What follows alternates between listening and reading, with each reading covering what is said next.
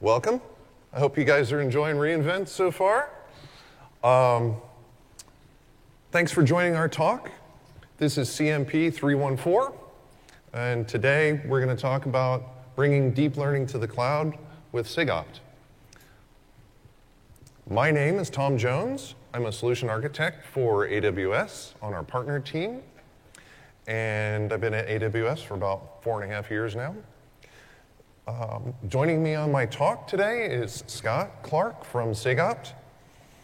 Uh, Scott is the founder and CEO of SIGOPT, which is, I don't know if anybody saw the announcements this morning about our machine learning competency uh, that we just launched.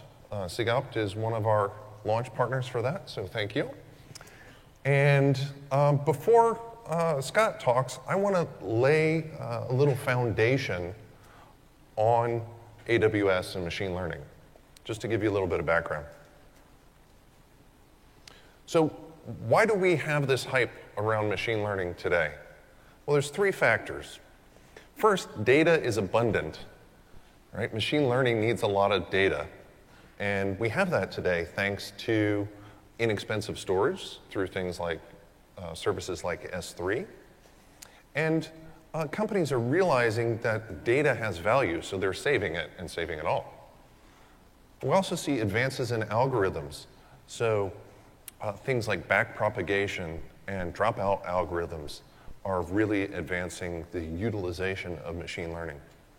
And then last but not least is horsepower. So in order to process all that data, you need a lot of compute. So it's accessibility and affordability of compute as a third uh, vector that's driving machine learning today. Okay, well, what is, why is that important? What is machine learning used for? Or, or what are people doing with machine learning?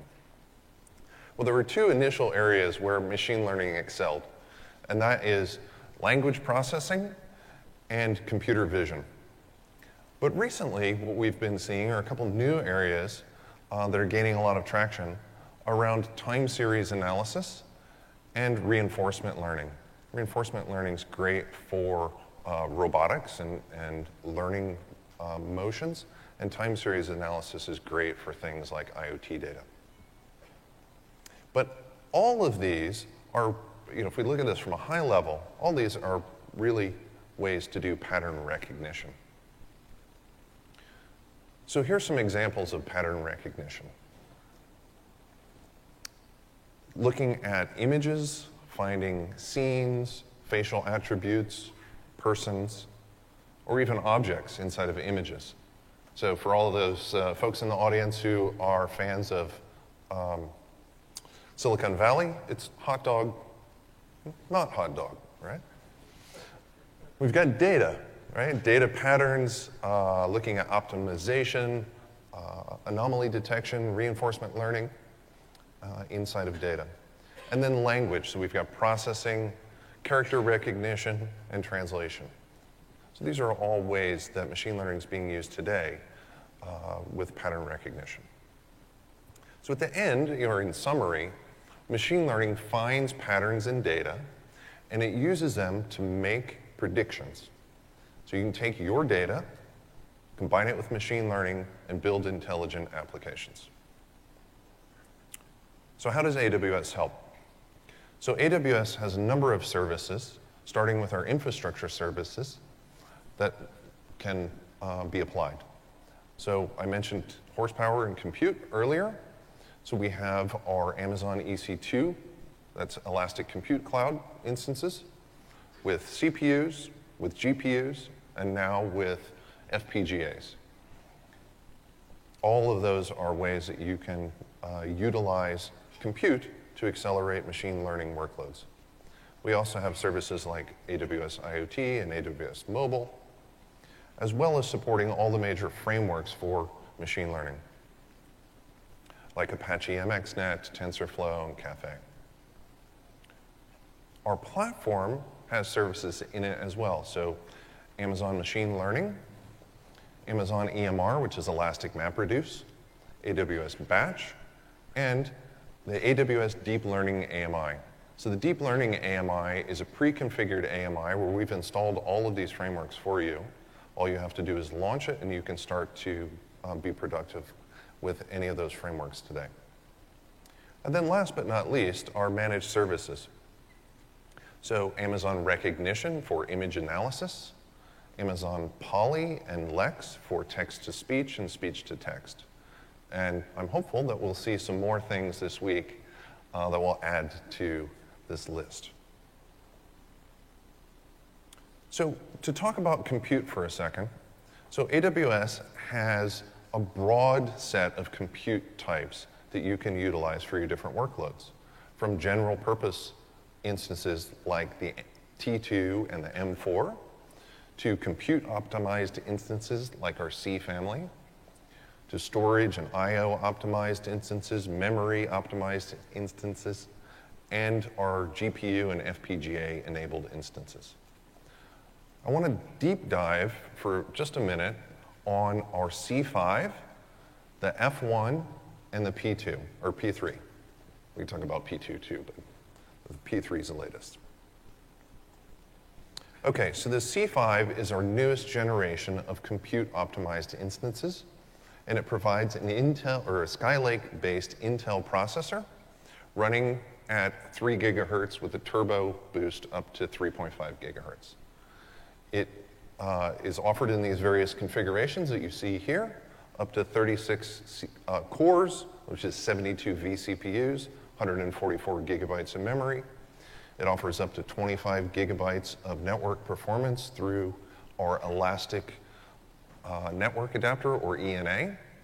It has NVMe-based EBS, that's our Elastic Block Storage uh, storage, and it supports AVX 512 extensions. So the Amazon F1 is a compute instance that has field programmable gate arrays, or FPGAs, uh, attached to it. And you can program uh, the FPGAs to create custom hardware acceleration for your applications. That these F1 instances are offered in two different instance sizes that include up to eight FPGAs per instance. F1 instances include 16 nanometer Xilinx UltraScale Plus FPGAs, and each FPGA includes 64 gigabytes of DDR4 ECC uh, protected memory with a dedicated PCIe uh, 16x connection.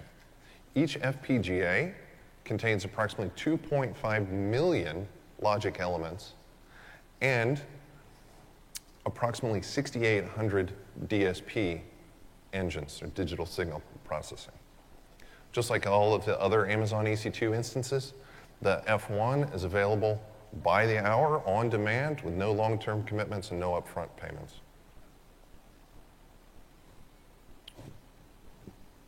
There we go. Click. I did click that. Uh, the Amazon, and last but not least, the Amazon uh, EC2 P3 instance type.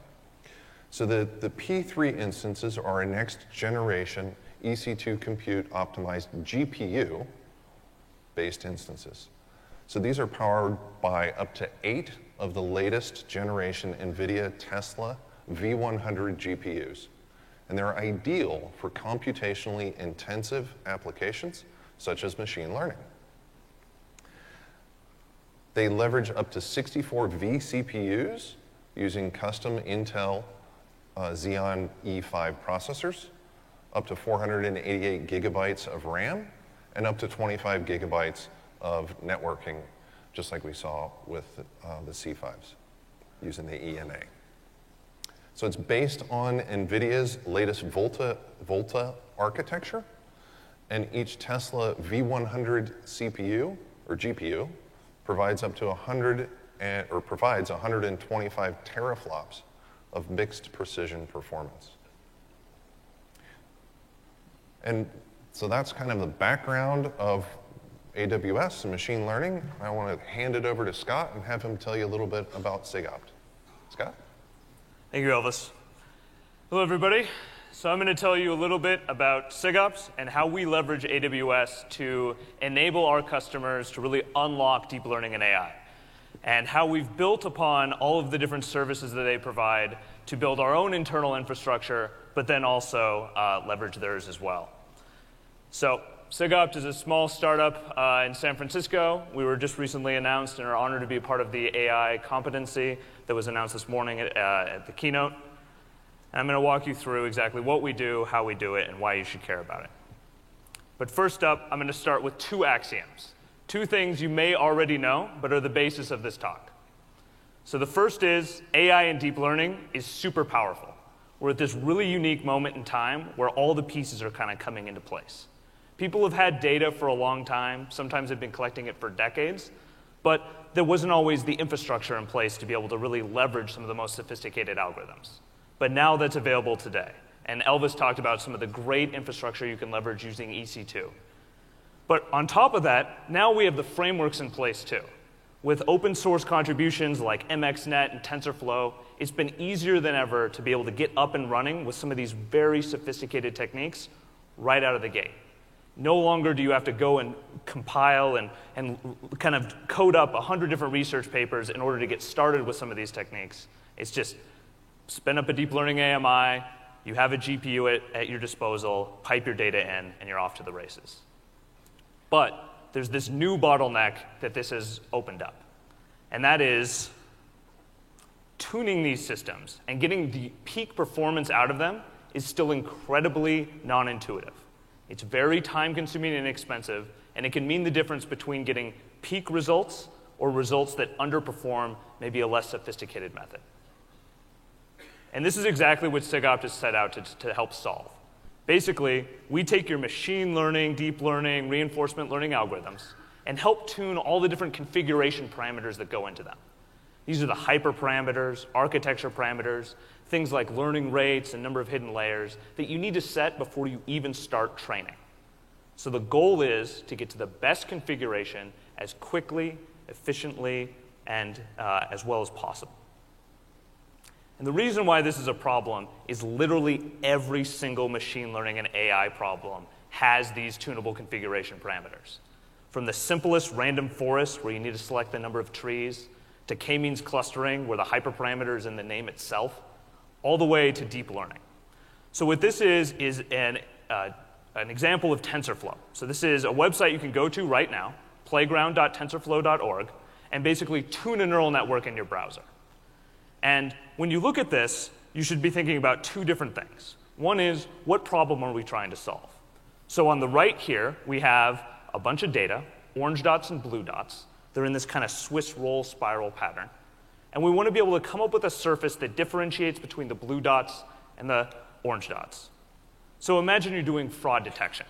Every single orange dot is a fraudulent transaction, and a blue dot is a good transaction.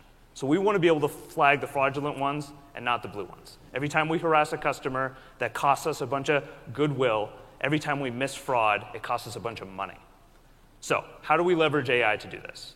Well, we can throw a neural network at it, but the problem is we need to set all these configuration settings.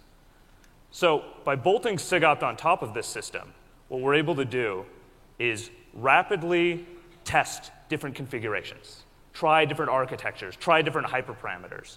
And as we learn about how that system is responding to these different, these different configurations, we can drive you to better and better peak performance until eventually you get to this network architecture here, which is still relatively shallow, but gets you much better results than that default performance.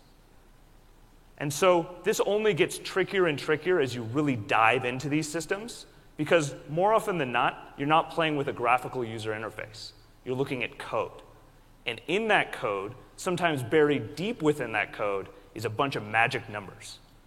So this is the RMS prop optimizer within MXNet. So this governs the stochastic gradient descent that actually learns the weights of the neural network. And as you can see here, there's some keyword arguments. Learning rates, gamma 1, gamma 2. And it's a relatively opaque interface. How do you decide what's the best configuration that maximizes your accuracy of your fraud detection model? Well, we can look a little bit deeper into the docs and we can see, well, gamma 1 is, of course, the decay factor of a moving average for gradient squared. So should it be higher or lower if you have more data? What even is the range of this, this parameter? How do we go about setting this? And that's why a lot of times this is a very trial and error based proposition. It feels like you're climbing a mountain in the fog. And worst case, this isn't the type of trial and error that's very easy to just brush under the rug because it's extremely time consuming and expensive every single time you want to try something new. So if you have to pipe in all of your data and spin up some of these powerful uh, deep learning instances that Elvis talked about, it's still very expensive to, to kind of try a specific configuration. So imagine you're trying to climb a mountain, and I gave you a specific lat long, so latitude and longitude, and you're trying to find the highest possible altitude. So you go to that position and you measure your altitude, then I give you another one and you have to go there and do it again, and it's very expensive to do so. It could be even more expensive to try to, to tune your uh, fraud detection algorithm. It could take days on a cluster. And unfortunately, the standard methods people have been using to attack this problem for the last few decades just don't scale in this time consuming and expensive space. So typically, people will have these AI models already in place. They have these parameter configurations, these weights, these thresholds, these hyperparameters, architecture parameters, et cetera. And 90% of the time when we go and talk to a customer, they're doing one of three things. They're either doing an exhaustive grid search. This is the brute force approach to that problem. It's literally lay down a grid of all possible options and try everything. That could work if you're tuning one or two parameters, but it scales exponentially with the number of things that you're tuning and tweaking. So this is like trying to climb that mountain by literally stepping on every single grid point of a lat long map. And then at the very end saying, what was my highest altitude? That's not how you would go about doing this process. Random search is another very popular method. In fact, there's this great paper um, from NIPS, one of the premier machine learning conferences in 2012, saying that this is actually far superior to grid search. Just try random solutions. This is like trying to jump out of an airplane and hoping you land at the peak of that mountain, and then just doing that over and over and over again. Unfortunately, this requires you to be lucky that you will kind of randomly get into a good configuration. And luck is not a great business strategy, and it's also an extremely inefficient optimization method. So some people say, well, we're not going to use these because obviously they take too much time and effort, so I'm just going to manually tune and tweak this. But humans are really, really bad at doing high dimensional optimization in their head. I don't think anyone in this audience could reliably do 15 dimensional optimization via trial and error and get to any sort of globally good solution. But unfortunately, a lot of people do that today. There's, of course, more advanced methods that have been around for a long time in optimization, things like genetic algorithms, particle or population based methods, uh, simulated annealing, things like that but they typically assume that it's cheap to evaluate the underlying function, and so you can evolve a strategy slowly over time. But we're assuming it's expensive here. So, Bayesian optimization to the rescue. What this does is it treats the underlying system like a black box. We can sample specific configurations, learn how well they performed, and then leverage that to decide what to do next. So, what SIGOPT does is provide that suggestion, the customer then returns how well it performed. So if we're doing fraud detection, that would be maybe an accuracy or an F1 score. If we're tuning an algorithmic trading strategy, it might be a Sharpe ratio. Um, it could be some sort of expected revenue in a recommendation algorithm. Whatever it is that correlates with business value, that's what we're going to try to drive up. So we learn from how these individual configurations have performed to suggest new ones and slowly and, or actually rapidly converge you into better results. And the idea here is once again, this is what's called black box optimization. So the Bayesian optimization method has no idea what's actually underneath the hood. All it knows is this configuration went in and some value came out. In the same way that your algorithm doesn't know what's underneath our hood, although I will show you a little bit here in a minute, but you just get a configuration and then you tell it how well it did and then repeat. And the core kind of intuition behind this is this trade off between exploration and exploitation. So, back to grid search and random search, they're just kind of blindly sampling things. But what we're doing is we're exploring how different configurations have performed, learning about that underlying system that we're optimizing, and then exploiting that information to then get you to higher and higher results. So we're learning the general surface and then exploiting local optima in order to get you to better results and kind of constantly trading that off to be an efficient global optimizer. So, what's actually in that black box? How do we build it? How do we leverage AWS to do it?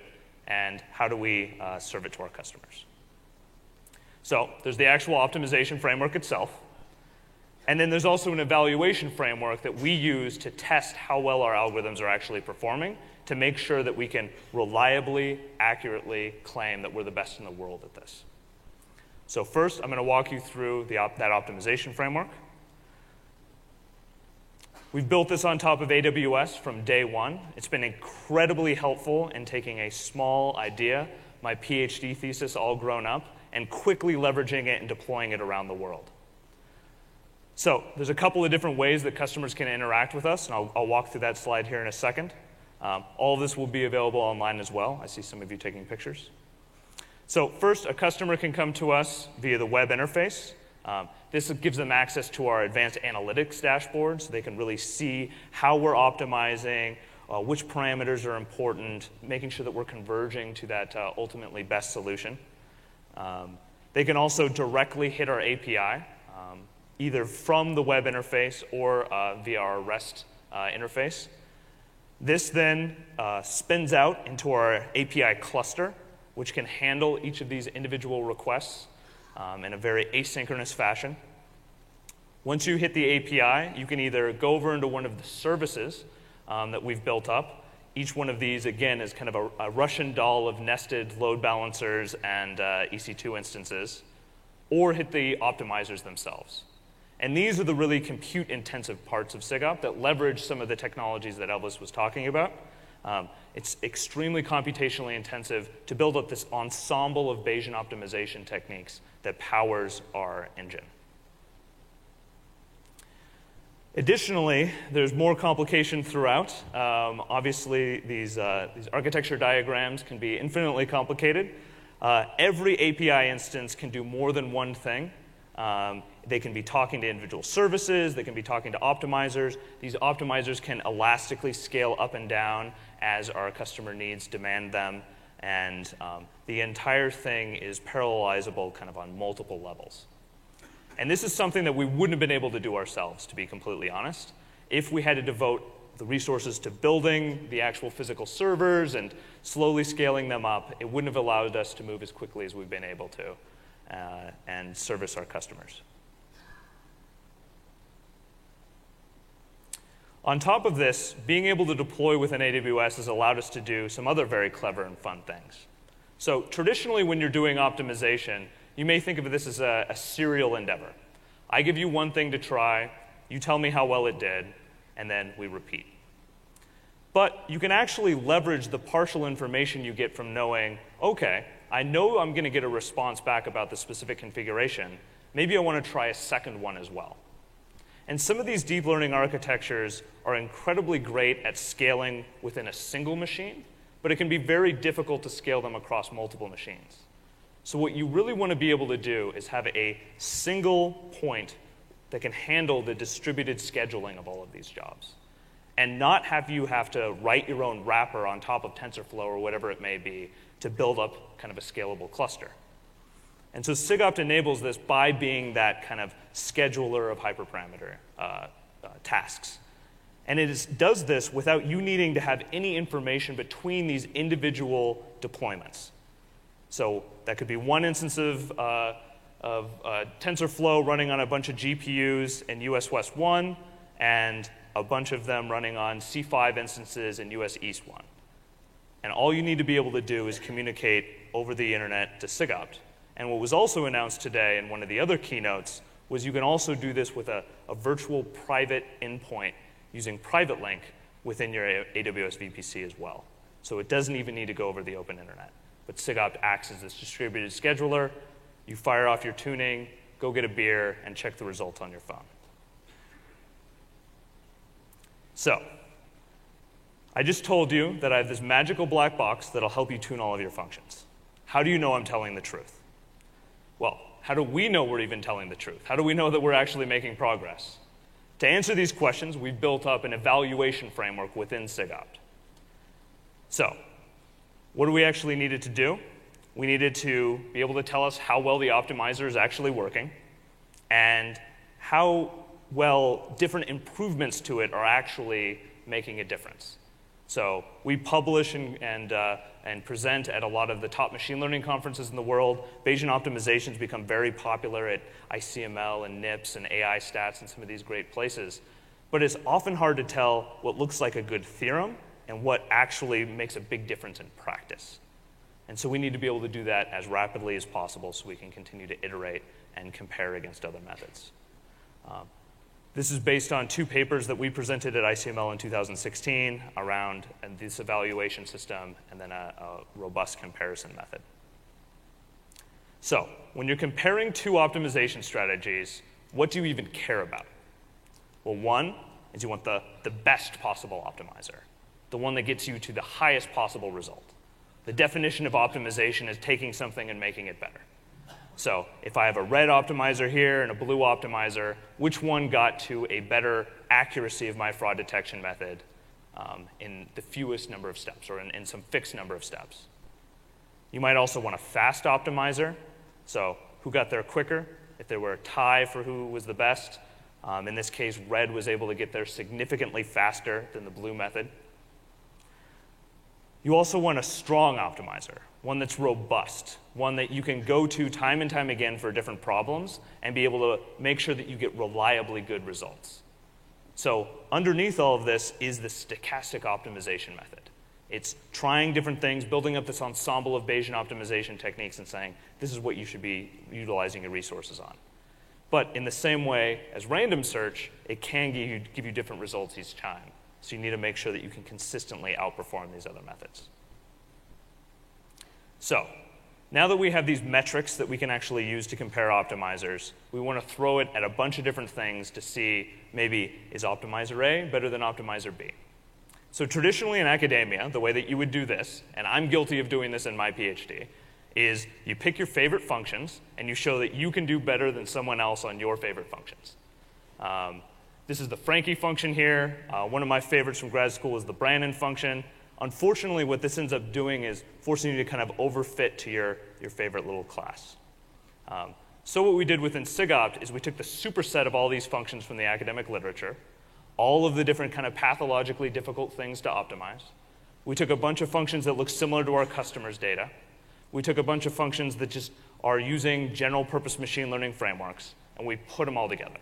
And this gets you hundreds or thousands of different kind of hard problems that you would hope a good general purpose optimizer would be able to perform well on. Okay, so now we have some metrics and we have a bunch of hard problems. Now we need to do a bunch of optimization. And this is where we go back to e, uh, AWS and say, okay, how do we build a scalable and cost effective way to do this? And that's this evaluation framework that we've built up. It's somewhat similar to our, uh, our actual optimization framework that's running in production for our customers with some key differences. One is there's no real web interface. Um, the research engineers have to just play with the command line and this kind of interactive browser that we've built. Um, the other thing is a lot of these EC2 instances can be spot instances. Um, things can die and be spun back up uh, to, to, save on cost. Um, but at the end of the day, um, we're able to very rapidly do a large number of optimizations. And that is key because historically, this was a very uh, time consuming task. Um, this used to be just a bunch of unit tests back when we started SIGOPT in 2014, where, okay, did we do well on this function? Did it break or something like that? And in order to be able to build this up across this wide swath of difficult problems and be able to consistently say that we're doing a very good job, we were able to build the evaluation framework, but we needed to speed it up. So with AWS, we were able to get more than 100x improvement over that localized solution, taking over 20,000 independent optimizations from taking days to run, something that we could only kind of do a regression test every week, to now be 30 minutes. And what this unlocks for our team cannot be understated. Now, a research engineer can read a paper, implement it, and then be able to very rapidly say, did this make a difference or not? And then if it did, continue on. If it didn't, throw it out. And so we're able to make measurable, uh, incremental changes and really make sure that this ensemble is constantly getting better, as well as running nightly regression tests to make sure that we never have introduced any sort of issues. And making it iterative, making it 30 minutes, making it interactive has completely changed the way that our research team does the research and implements these incredible uh, uh, new achievements in the field. This also allows us to do a very robust comparison against alternative methods, whether it's the kind of more simplistic random search and grid search, or a particle based method, population based method, um, other open source techniques. At this point, we've tested dozens of other open source uh, uh, approaches to this, including the ones that I've written or other research engineers in our team have written in the past, to really make sure that this ensemble can reliably and efficiently kind of outperform them both in accuracy and speed and robustness. So, how about a, a real life example here? Um, so, this is something that we did with AWS. It's posted on their AI blog. Um, if you just type in AWS SIGOPT, it'll be probably the first result. And all of the code is available on GitHub, and there's an AMI so you can actually reproduce this yourself. This is a fully tuned um, system where you can uh, kind of interchange whatever it is that you want. So first, once again, black box optimization. We're going to take a machine learning model, we're going to bolt a Bayesian optimizer on top, and we're going to use it to get better and better results. So what's the actual machine learning problem we're going to solve? Well, we're going to, we're going to take a natural language processing task. Um, we're going to take a bunch of movie reviews from Rotten Tomatoes and basically try to classify sentiment. So this, this movie was great, positive sentiment. This movie was terrible, negative sentiment, and then things in between where people just kind of tell stories about their lives. And we want to be able to say very rapidly and very reliably whether or not it was positive or not without looking at the reviews. And this can be important for recommendation systems. Um, before starting SIGOPT, I worked at Yelp for many years. This was very important for kind of understanding the true nature of reviews. Um, but this is kind of a, a common uh, text processing problem. But the trick is you can leverage very advanced techniques like MXNet, but tuning those hyperparameters and feature transformations and architecture parameters is still this dark art. So what happens when you bolt an optimizer on top of it? And that's what the, the blog post shows. And how does that compare to other optimizers? So there were a couple of cool results here. Um, one was uh, there's a surprising number of these underlying parameters in these systems. Um, we, I think we tuned about a dozen in this specific blog post, but you can kind of parameterize all different aspects of the stack. Um, the data that's coming in, how do you transform it, how many words do you look at at a time. This only gets more complicated for time series and, and vision problems. Um, how do you tune the optimizers within the, the deep learning system itself, uh, et cetera, et cetera. Another cool result is when you are going and doing deep learning, there's a couple of best practices or things that you can do.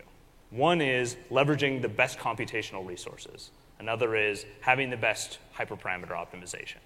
And when you take these two individual things and put them together, it's not an additive improvement, but it's a multiplicative improvement. So in this example, we took uh, an AWS instance with a CPU, and it was using random search, which is the best of the three standard techniques, to tune the underlying system. And we compared it to a GPU instance. Um, this was a P2 at the time, but the P3s would only get you better results, and SIGOPT. And so with this, we were able to get a 50x improvement by going to the GPU and a 10x improvement by going to SIGOPT. Um, on, on, average, it was about a 400x speed up um, across many different tasks um, between that kind of standard approach. What this means for you is 400 times less wall clock time to get to a specific result. Or just the SIGOPT component, 10x less resources required to get to a better result. And this can be very significant on your AWS bill.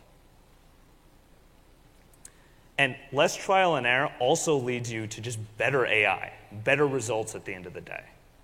This table shows how many different evaluations were required to get to specific accuracy boosts for this specific problem. Um, what's worth noting here is that grid search, the bottom right part of this table, gets really big really quickly.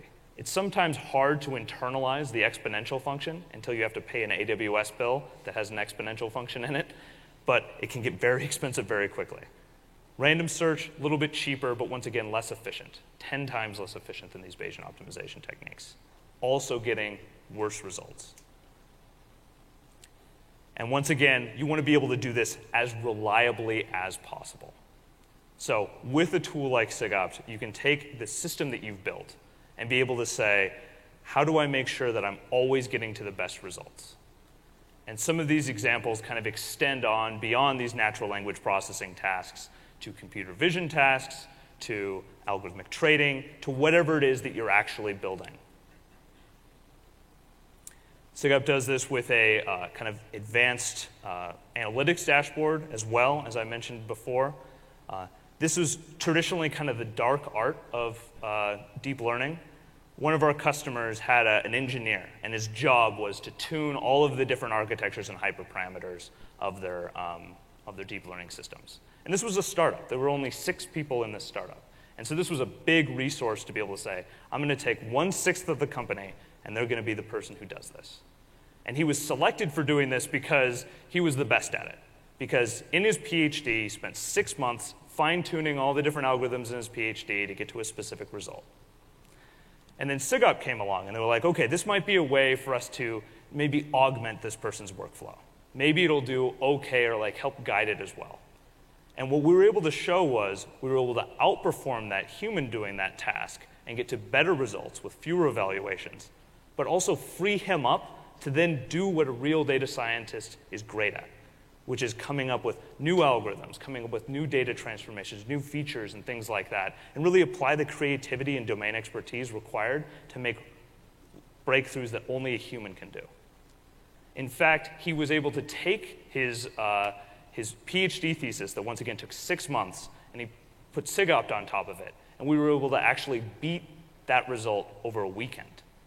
And so, what this does is it just unlocks all this locked up human potential within these organizations, but it also unlocks that, that potential within the algorithms themselves. So, it's very easy to deploy on top of things like Python, Java, R. Once again, it's just a REST API. All the client libraries are available on the respective um, uh, tools. Um, integrates seamlessly with all the frameworks that you know and love, both deep learning and traditional machine learning. Uh, and also comes with a lot of features that you wouldn't expect from something like just random search or kind of build it your own open source. Um, fun things around multi-metric optimization. This is saying, I don't just want to optimize one thing, I want to optimize many things or uh, competing things. Um, so you can always kind of composite metrics together to be able to say, I want to make these specific trade offs, like an AUC or F1 score that trades off precision and recall. But maybe in the algorithmic trading space, you want to get the most money with the least risk. And how do you kind of understand what's even feasible with your, your underlying algorithms? And SIGOPT's able to kind of flush out all the potential Pareto optimal or the best possible trade offs of these uh, multiple metrics. We're able to come up with multiple good solutions, uh, kind of a portfolio of local optima um, this allows you to be able to say, once again, maybe in the algorithmic trading space, I have a single algorithm and I want to get a bunch of uncorrelated uh, configurations that all perform reasonably well. You can also have kind of arbitrary constraints within your system. So maybe you have some sort of linear uh, constraint saying, I know uh, the number of hidden layers needs to be less than a certain amount um, if some other thing is true because it costs too much. And so you can put in that constraint, but then that's kind of a, an approximation. You may want to actually cut the algorithm off if it takes too much time to train. And so there can be black box constraints as well, where you actually say, this was a failure. Don't search in this region anymore. Kind of learn what's even feasible and then do optimization there. And we can kind of combine all of these different things in interesting ways to solve more than just the number comes in and value comes out type of optimization and really start to unlock some of the intricacies that are uh, available once you take your data scientists from doing high dimensional optimization in, in their head and point them at um, uh, building better metrics and better uh, data and, and uh, things of that nature. So, the high level uh, takeaway from this is we've built this black box to tune your underlying deep learning and, and machine learning algorithms. But this really wouldn't have been possible with all, without all of the different services that AWS and EC2 in particular provide. Um, everything from our uh, evaluation system itself, I mean, our optimization system itself, uh, the underlying components of it, the evaluation framework, it's AWS all the way down. And this allows us to service customers around the world, have an SLA that's never been violated, and really perform at our peak by focusing on the software engineering, the platform engineering, the research engineering, et cetera, that distinguishes us from alternatives. And with that, I'll hand it back to Elvis. Awesome. Cool. Thanks, Scott. so, uh, and I love the, uh, it's turtles, it's, it's AWS all the way down. Exactly. Yeah. Um, so, in conclusion, what have we learned today? Right? We've learned that AWS has a broad set of compute offerings and AI services to help you get started and to help you scale. And we've learned that SIGOPT uh, has used AWS to build a very interesting and useful product, could potentially save you a lot of money, that allows for easy and efficient and robust optimization of machine learning and deep learning workloads. And personally, I love how you guys are like the Ouroboros, right? You're using your service to improve your service. That's brilliant, right? That's so cool. It's, it's like AI for AI, right? Um, so if you want to learn some more, we've put together a short list of things that might be interesting to you. So in orange are some blog posts, uh, some links to papers, the code that Scott mentioned, a live demo. And in blue, we have some suggested machine learning, deep learning uh, sessions here at reInvent. So things like the Deep Learning Summit, um, once again, de debunking the hype around AI, and a session on reinforcement learning. So we appreciate everyone coming to our session today. Thank you very much. We hope you have an amazing reInvent, and we'll be here in the front uh, to answer questions if you want to come on up after the talk. Thank you very much. Thank you, everyone.